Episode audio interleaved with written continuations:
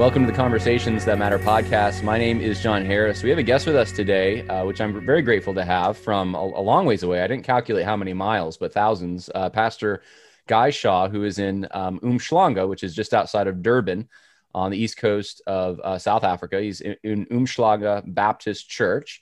Um, and he's going to talk to us a little bit about what's going on there in Africa with uh, the recent events that have been in the news and what it's like to do gospel ministry there and what the effect of government policies over the last twenty years have been. So Pastor Shaw, thank you so much. Thanks, John. It's a real joy to uh, be joining you today. And we've been um, following your uh, YouTube ministry over the past year. Really have appreciated your commitment to, to the gospel of, of Jesus Christ. So obviously, I'm a I'm a white South African. Um, many people, when they think of Africa, they um, I remember once I was in the States and I met some people and they said, "But you're white," and I said, "Yes, I'm white." And they said, "But you're from Africa," and I said, "Yes, I'm from Africa. My ancestors were from Scotland many um, a few hundred years ago." And so in South Africa, we have a great diversity when it comes to um, cultures, and um, it's it's been a joy for me to spend my entire fifty something years of life here in South Africa. I grew up uh, in the apartheid years, very much in the thick of the apartheid years. And uh, there were um, rules in place in our country that prevented people of certain races from being allowed to go into certain areas and have the privileges which we as white South Africans enjoyed. I also spent two years uh, in compulsory military service uh, in the late eighties. It was compulsory at that stage for all white male South Africans to serve in the military, which was really a, um, a tactic to keep apartheid afloat, to ensure that there was a strong military presence. And so I got to see um, much of, of the happenings uh, in, on the political scene in South Africa during that time from a military perspective. Um, subsequent to that, uh, the Lord called me into Uh, pastoral ministry, and I, I spent um, four years in a seminary preparing for that. And I've been pastoring uh, two churches uh, for the past twenty, twenty-four, twenty-five years. And so it's a great joy to be a South African. I really count it as a, as a, as a privilege to be on the southern tip of Africa. And um, Africa has uh, ninety or so countries. Some people think that Africa is one big country, but it's got ninety different countries of various sizes. And South Africa is um, the one, obviously, on the on the southern tip of, of Africa. So, yeah, it's it's been an interesting journey to have grown up during the apartheid years.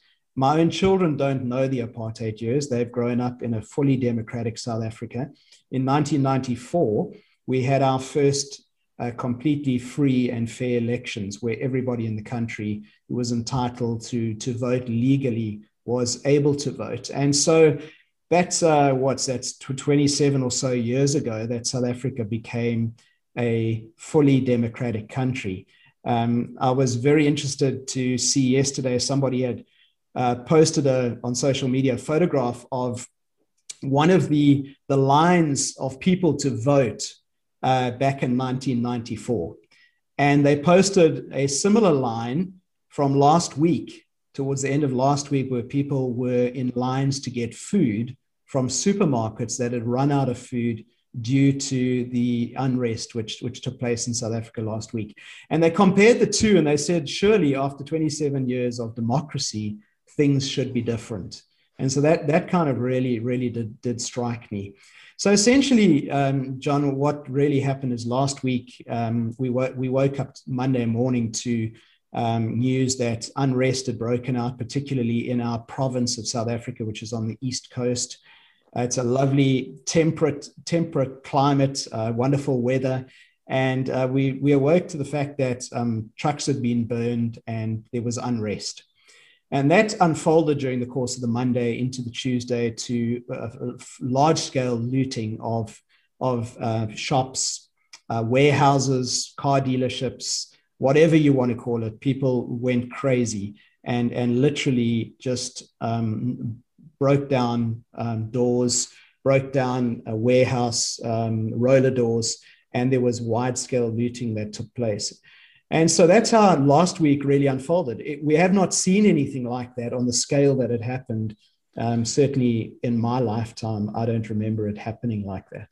What, what so it was, could you give us a, an idea of the scale? Um, how how much looting are we talking about? And, and were there people that were killed as well? Yes. Yeah, so, so so the looting was widespread across our province, and and that mainly relates to the fact that um, our former president in South Africa, President Zuma, who's now incarcerated for failing to appear before a, a, a judicial commission, um, most of his supporters fall within our province in terms of culturally. And so that's that's why the, the looting and things really were uh, mainly located in our, in our home province. Um, it was very widespread. Every small town, every large city within our province was affected in some way. Uh, Durban itself, which is a city of, of about three and a half million people, I think it is, um, wide areas of Durban were affected. Primarily the looting took place in the industrial areas with warehouses, but um, many, many supermarkets and shops were, were completely stripped of, of everything, and bare shelves were, were left. And this, this unfolded over the course of, of two days, and it was going on uh, daytime and, and nighttime.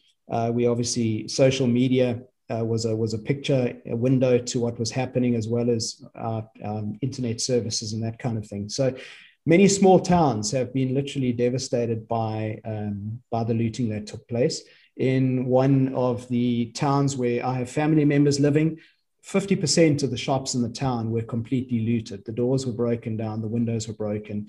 Uh, everything inside was taken, and that was anything from a clothing shop to a food shop to a furniture store to a, to a liquor store, whatever it was. Um, there were people who were killed, and they were um, some some of the looters were killed during the looting, um, either through a stampede, but certainly a number of looters were were killed um, by bullets. People defending uh, either businesses or residential areas. So personally, I spent um, four nights every evening from eight p m to twelve p m last week alongside my um, community members guarding our local residential area, blockading the entrance streets to make sure that um, none of the looters made their way towards our residential areas. We were safeguarding our properties, our families. Um, you know, praise God that didn't happen. Um, and and they didn't come to our area, but many residential areas were were fairly affected by it, um, and it, it's sad to see. And yeah. A lot of cleanup has since happened, and so I was driving around a bit yesterday and today, and a lot of the areas have been cleaned. But last week they looked like a, a, a war zone. It, it really was not a not a good sight, and certainly not the picture of what we would want for us, our country, as proud South Africans and and citizens in this country. Uh, is is there a concern that it's going to happen again, or is there just nothing left to loot? Well, there's there's always a concern that it could happen again. You know, um, supermarkets have been restocked.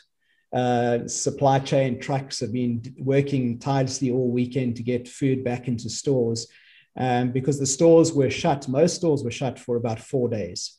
Even the stores that had food, you could not access food, so you had to make do with whatever you had at home. There's always the, the thought, and, and, and this is where social media plays its part. Um, you know, voice notes go around, get spread around with um, rumors that, that trouble is going to start again.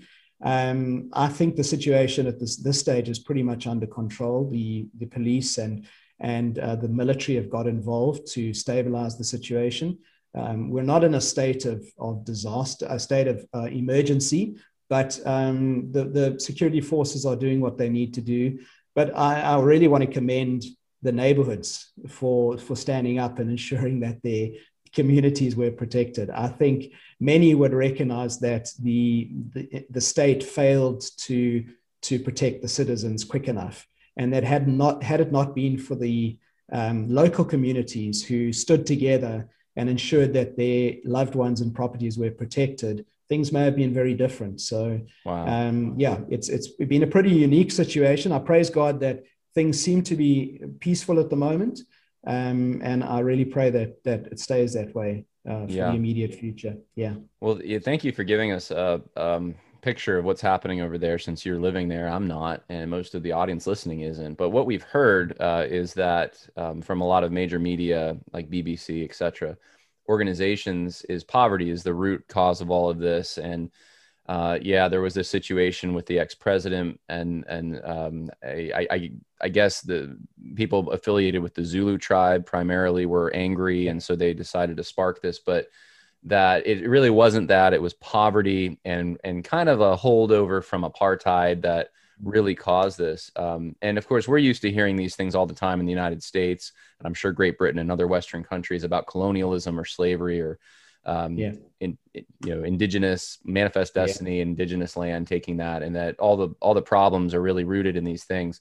But uh, as you pointed out before, you know, there's been democracy, uh, wide, widespread democracy for twenty years. And, mm-hmm. um, and, and this just doesn't seem like it should be. And, and those, and those who thought that uh, rolling back apartheid, which we'd probably all agree with, but the way that it was done and, and, And, and the result of it has probably surprised some of those who would have been very much in favor of that, thinking that that would solve a lot of the problems. So I, I'm curious to hear you as a Christian pastor, um, maybe talk about what, what's the root cause, what's really happening. And, I, and we know sin, but specifically in that situation, what's really going on to spark something like this?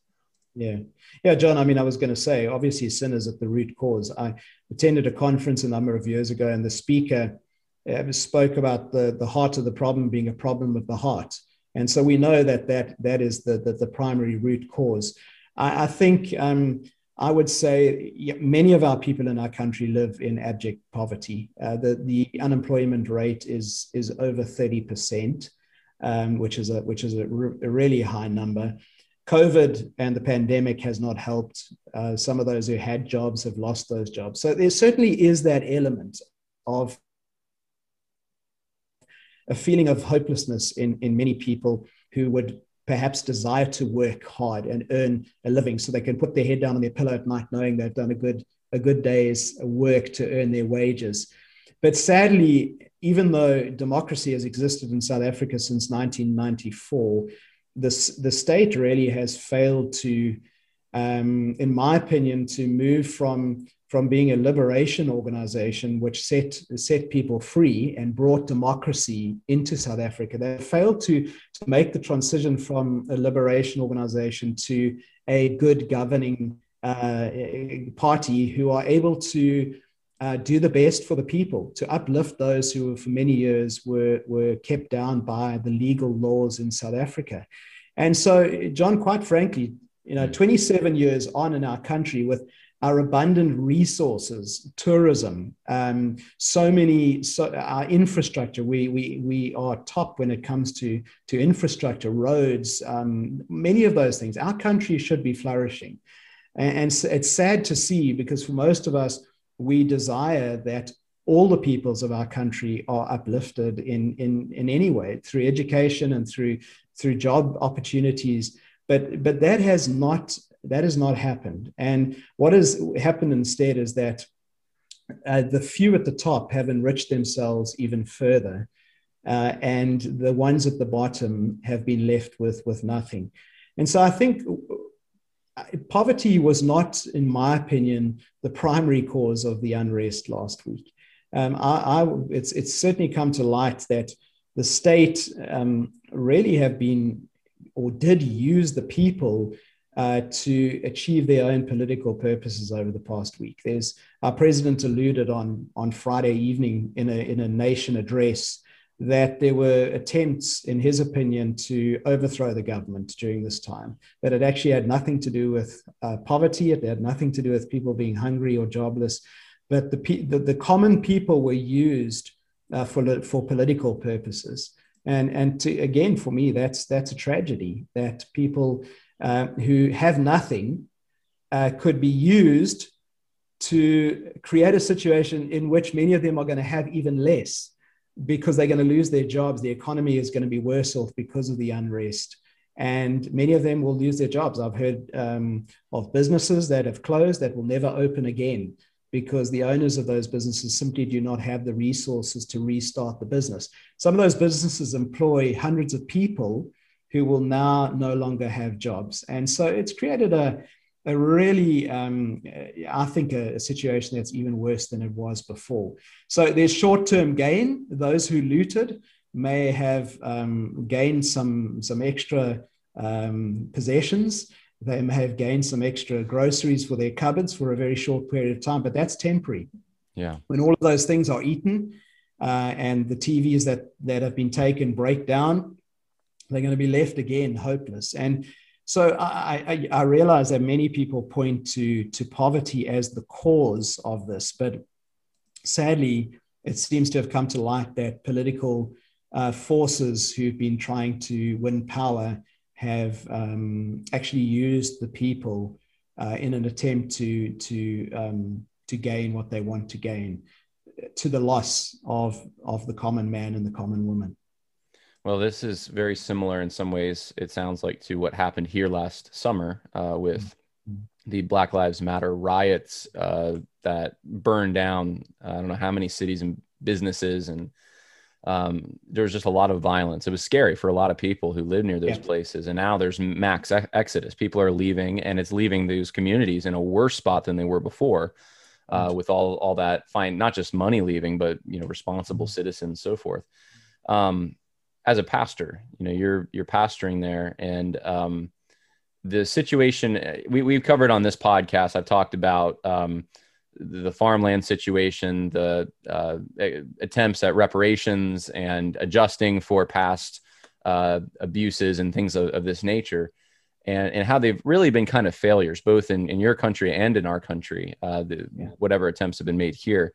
Um, but in the church, you know, the church we know is an institution from God that is separate from the government. And right now there's a big push to for the church to be activist in this political sense, in the same way the government is, that the church needs to um, somehow uphold those who have been oppressed historically uh, by doing some kind of a quota system, or um, or, or platforming people that that are black or or brown, or, you know, different color than a white person, uh, or or a gender or something like that. That's uh, you know, yeah. women. Um, So, so there's there's attempts at reparations, and there's all kinds of things, and I'm sure those things have been going on in South Africa for probably longer, and probably at a stronger, um, in a stronger way. I'd be curious to hear what you have to say about that in the church. How do you navigate tension? Because um, there is tension, it sounds like, along not just racial lines in, in the way that an American would think of it, but these tribal lines, which is what happened last week. And um, and then what's your response to to I'm sure. I don't know who's there pushing that. I don't, you're probably not listening to, is it Desmond Tutu or, you know, the, yeah. uh, you're not listening to those people, but w- when you hear the, that line of thinking, what do you have to say to it? Yeah. So our, our stance as a, as a church is that, that our calling is to, is to preach the gospel and to remain faithful to, to the scriptures. And that God, when he, when he saves people through, through Christ, through faith in Christ, He brings them into a, a true family where everybody's equal. And um, so our aim is to never um, arrange the, the ministries of our church, or to have a, a particular focus in our church that is dictated along racial lines. We had to preach the gospel. And um, when I started this church about six and a half years ago, uh, there were certainly people of um, color who were here. Um, our, our area itself is is quite a, a mixed area in terms of cultures and races, which is which is wonderful. Um, but it's never been my intention, or the intention of the leadership of our church, to do anything special to draw people of any particular race into our church. So we have decided that our job is to preach the gospel in its purest form, to stick to the scriptures, to to allow people to know that when they come to Christ, they become part of, um, of his church, where everybody is equal at the foot of the cross. Everybody is uh, received with equal dignity. We worship together. We're an English-speaking church. So what a lot of churches have done in South Africa is, in order to, to become multicultural, they ensure that um, they, they incorporate different languages into the church service. So they may try and sing songs of different uh, African languages, or whatever it might be. Um, I've seen it happen before. Sometimes it works. And in my opinion, it, it doesn't always work too successfully. Um, I think it, it tries to create some, some artificial uh, lines, which, which, which don't always work successfully. I think what you've got to do is, when you stick with the word and you stick with the gospel, that all are, are equal in Christ, it creates a, a natural draw card to the ministries of the church. And so I've found over the last six and a half years that as we've adopted that approach, that we have seen the church naturally become a multiracial church. So we have, um, we are predominantly um, white, I would say, if I can use that description, but we have many other cultures who are, um, who happily join us on a Sunday morning uh, and are happy to be in a service where we sing in English, we preach in English, um, and yet they are part of this church. And if you had to speak to any of them, they would identify the Umhlanga Baptist Church as their home church. They love to be here. They, during last year, during the, the hard lockdown where we were restricted from meeting,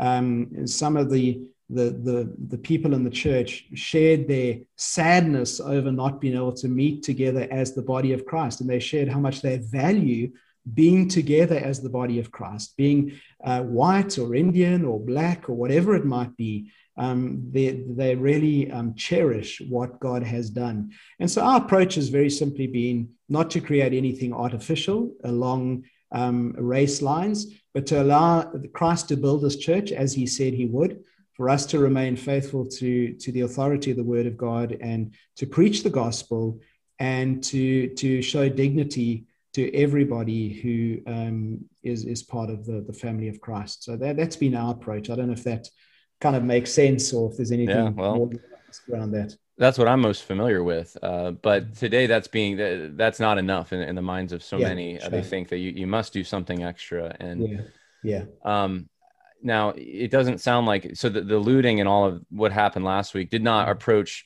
close to your, it wasn't in your backyard. Uh, it was, it was in your province or, or yeah. It was a province that you use. I don't want to yeah. use the wrong word. Okay. Yeah. Province, provinces, so South Africa is made up of a number of different provinces that really are geographic. That'd be states. So be if like we're putting it okay. in U S terms, it would be a state. They're not, they're not as, as self-governing as yeah. the U S states are. They still fall under uh, the larger government. They're less able to have flexibility in making laws that are particular to that, pro- that particular yeah. province. Uh, but but certainly, I would, John, probably as the crow flies, the closest looting to us would be one and a half or two kilometers. Let's let's say a mile, mile and a half, maybe. Um, yeah. There was a factory, a, a, a pesticide factory that was petrol bombed. Um, we've had to live with the fumes blowing over us for the last oh. five days. We, nobody knows what's in the fumes. Nobody's saying. The company is not saying. Um, we every now and again, when the wind changes direction, we just get these fumes coming over us.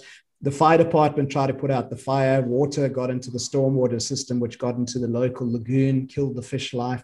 So there's all kinds of things going on at the moment that are not great. But it was close to us. But because well, of that is we close, that is close. Yeah, no, that, that's that's really close. Let, let's put it this way: um, there were a few nights where where we could hear gunshots and and and that kind of thing. So yeah, that's close. It, it was it was close. Yeah.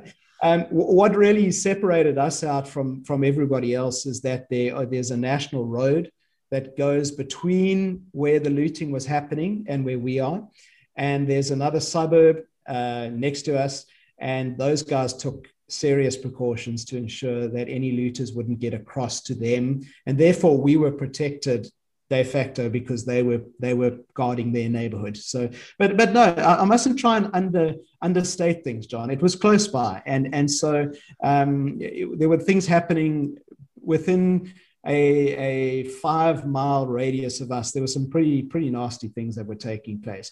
I, I didn't ever particularly feel um, at risk. Um, maybe that's the peace of God that was, was upon me and my family. Uh, my, my daughters and my wife were a little bit more uneasy about things. Um, perhaps because I was out there, uh, spending time with the guys who were in touch with, uh, security forces and things. And I was hearing what was happening. Perhaps it was easier for me to, to kind of get the bigger picture. But, but yeah, I, don't want to, I won't understate it and say that it was somehow happening sort of fifty miles away. It was it was on our doorstep without being on our doorstep. Yeah. Well, yeah. It sparked a bunch of questions in my mind as you say this. And, you know, we're both, um, I'm Scottish as well, descended from people. And, you know, we both have lost our accents, unfortunately, uh, yeah, and yeah. gained new ones. But, um, you know, they're, they're known to be an independent lot, those Scottish people. Yeah. And, uh, in the United States, a lot of them settled in Appalachia, and they're, they're that's that's where in America they say the gun nuts live, right? The people that have all the guns who uh, okay. yeah. that maybe a yeah. sign on their property that survivors will be shot or something. Don't come on my land. We've heard about all of those things, yeah. yeah. So I'm on the edge of Appalachia where I live right now, but uh, so one of the things that has been happening over the last few years in the United States is, as uh, violence seems to be increasing, especially in urban areas, um, but but you don't know. I mean, it, it comes to the rural areas um, now and then as well. Churches are starting to invest in more security measures, mm-hmm. and um, people that I just never thought would own a firearm are now buying firearms yeah. and trying yeah. to protect themselves. And um, and I and these are Christians. A lot of the people I'm referring yeah. to. Uh, South Africa has been doing that a lot longer, I think. They're a lot more independent, I, I gather, at least. Uh, is is that something that's just common? Or, or the churches all, do they all have security? Or they all are, are the men um, taking their responsibilities in their minds seriously of, we protect our, our church, we protect our families, and that kind of thing? I'm just curious. Yeah, so so I would say that I, I think that's happening more in, in the U S than it's happening here. I've not heard too many churches where, where somebody would be carrying a firearm when they come to church. There are okay. certainly those that um, carry a firearm, of course. Not, not in but I'd say some of these um, instances that we've seen where a church in the U S, uh, there, there's a gunman who comes in and, and members of the congregation take out their weapon and they, they protect the people.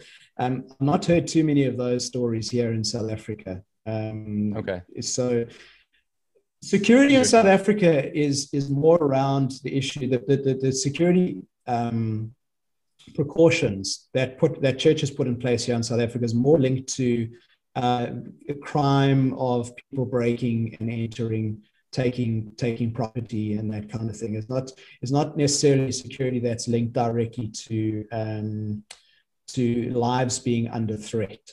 Um, there are areas, perhaps around Johannesburg, that churches would maybe um, have armed security to protect cash offerings, you know, people giving their tithes and offerings and that kind of thing. We, we've not had to do that in our church. Uh, we have we have a security system to protect our building when we're not here, so that there's an alarm system, but we don't have any kinds of elaborate security measures in place. If you were to ask me, are any of the um, the men or the ladies who come to our church on a Sunday morning packing? I'm not too sure. You may not want to, to answer that. I, yeah. I, well, I, I was yeah, just more... To my knowledge, they're not, but um, they could be, and and certainly I don't want to be naive to think that some of them are not. Yeah. Well, I think because so much of what I've heard, um, it's not a perfect parallel, but because there's so many similar issues between the United States and South Africa, I I almost wonder, okay, let, South Africa might be a view into ten years ahead or or where where things are going in the United States in some ways. And so that's why I ask these questions is, okay, is, is this something that churches in the United States will have to, to think about even more? Um, what, one of the things I wanted to ask you maybe more in closing, though, because uh, I know we, we've already talked for a while, which I'm I'm actually shocked that, we, that it feels like we've only been talking for about five minutes. But um, yeah, yeah, in good. the United States, uh there with the social justice uh, movement and how it's progressed and taken over the church almost overnight. Um, is there a pressure like in the United States, there's, a, there's very much a pressure. Is that the same in South Africa where there's a pressure from, I don't know who the influential religious leaders are there, but do they try to enact some kind of a shame upon people who don't go along with what the A N C wants or, or I don't know, what's that like? Yeah. So, so th- there's always been an element of social justice in South Africa from the apartheid years, which you mentioned the name of Bishop Desmond Tutu. So he would have fallen into that category. And by and large, a lot of your evangelical churches back then would have shied away from, from any kind of links to any, any social justice movement. Over the last fifteen years, fifteen, twenty years or so, that, that has tended to become more mainstream in evangelical churches, the, the pressure to, to conform to social justice issues. And in fact, uh, I would say it's it's gaining gaining momentum um, even as we speak this at this time. Um, and so churches are being pressured to not just preach. In fact, a lot of um, churches are being told, well, all you people do is You just you just tell people about the Bible. You don't do anything to change people's lives.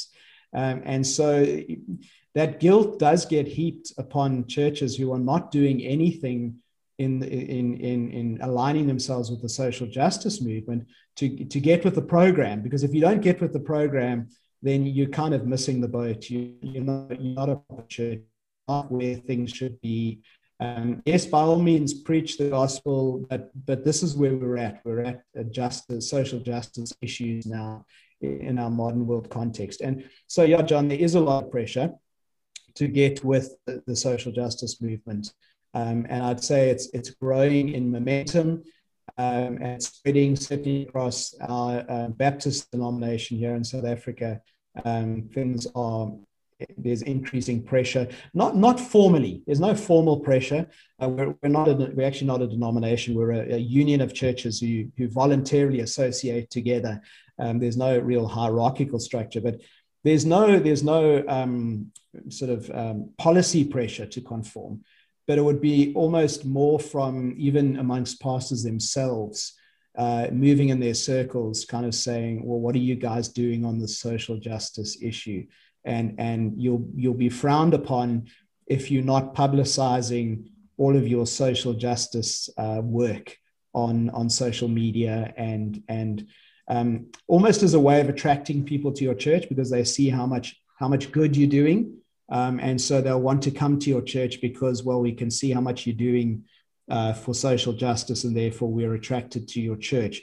Uh, we we want, again, I'll come back to this. Uh, we want the we want the gospel to be the, the high point of, of the ministry of our church, and and we we don't want anybody to come here. Look, people will obviously come here for different reasons, and God uses those reasons to bring them.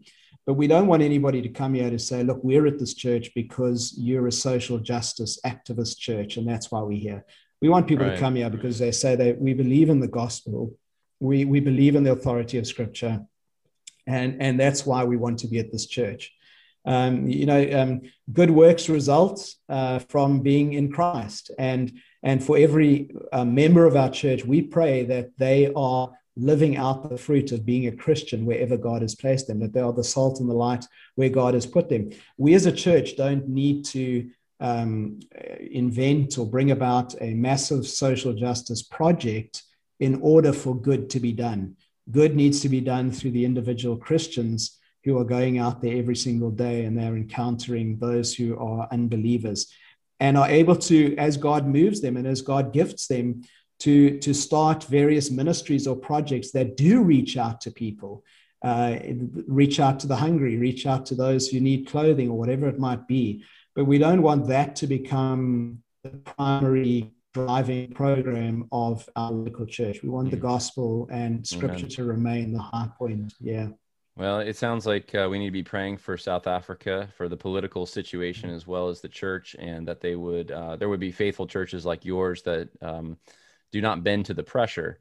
Um, now, yeah. uh, I mentioned the name of your church, um, Umhlanga Baptist Church. Is there a website for your church if people want to uh, check out any of your yep. sermons or? What would that yeah. be? So our, our web, yeah, website is w w w dot umhlanga baptist dot co dot z a. Um, and uh, that's spelled U M H L A N G A, and then Baptist, B A P T I S T dot co dot z a, which is a South African domain uh, domain right. name. Yeah.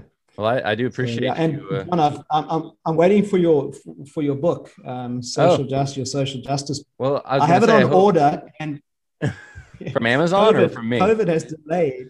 Okay. COVID has delayed the delivery of the book to my home. I would have had it by now already, but because of the current COVID wave that's that's coming through South Africa, the online delivery service have notified me they've had a delay in the book oh, no. being delivered to me. So I'm, I'm looking forward well, to getting the book. You know, I, I am curious. I'm looking forward to reading. I've never had to ship to South Africa, so it's uh, it, you got it from Amazon. I'm assuming they must have their printers there in South Africa no. too.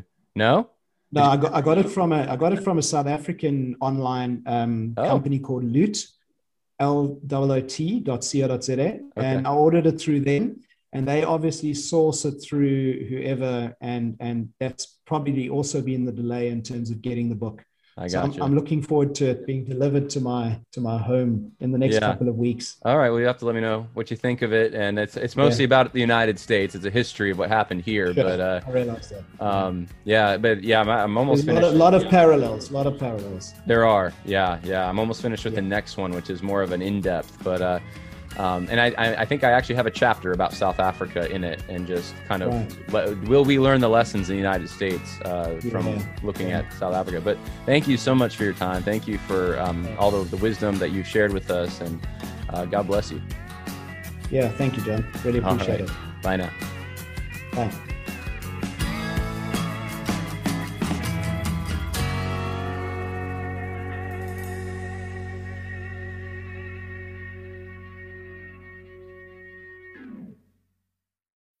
When you need mealtime inspiration, it's worth shopping Kroger, where you'll find over thirty thousand mouthwatering choices that excite your inner foodie. And no matter what tasty choice you make, you'll enjoy our everyday low prices, plus extra ways to save, like digital coupons worth over six hundred dollars each week. You can also save up to one dollar off per gallon at the pump with fuel points. More savings and more inspiring flavors make shopping Kroger worth it every time. Kroger, fresh for everyone. Fuel restrictions apply. Grand Canyon University makes earning your degree possible with over one hundred thirty academic programs for traditional campus students, with more than eighty bachelor's programs offered online. G C U provides you with the personal support you need, from complimentary unofficial transcript evaluations within twenty-four business hours to scholarships, academic support, and your G C U graduation team, led by your own university counselor. Find your purpose at G C U. Private, Christian, affordable. Visit G C U dot E D U.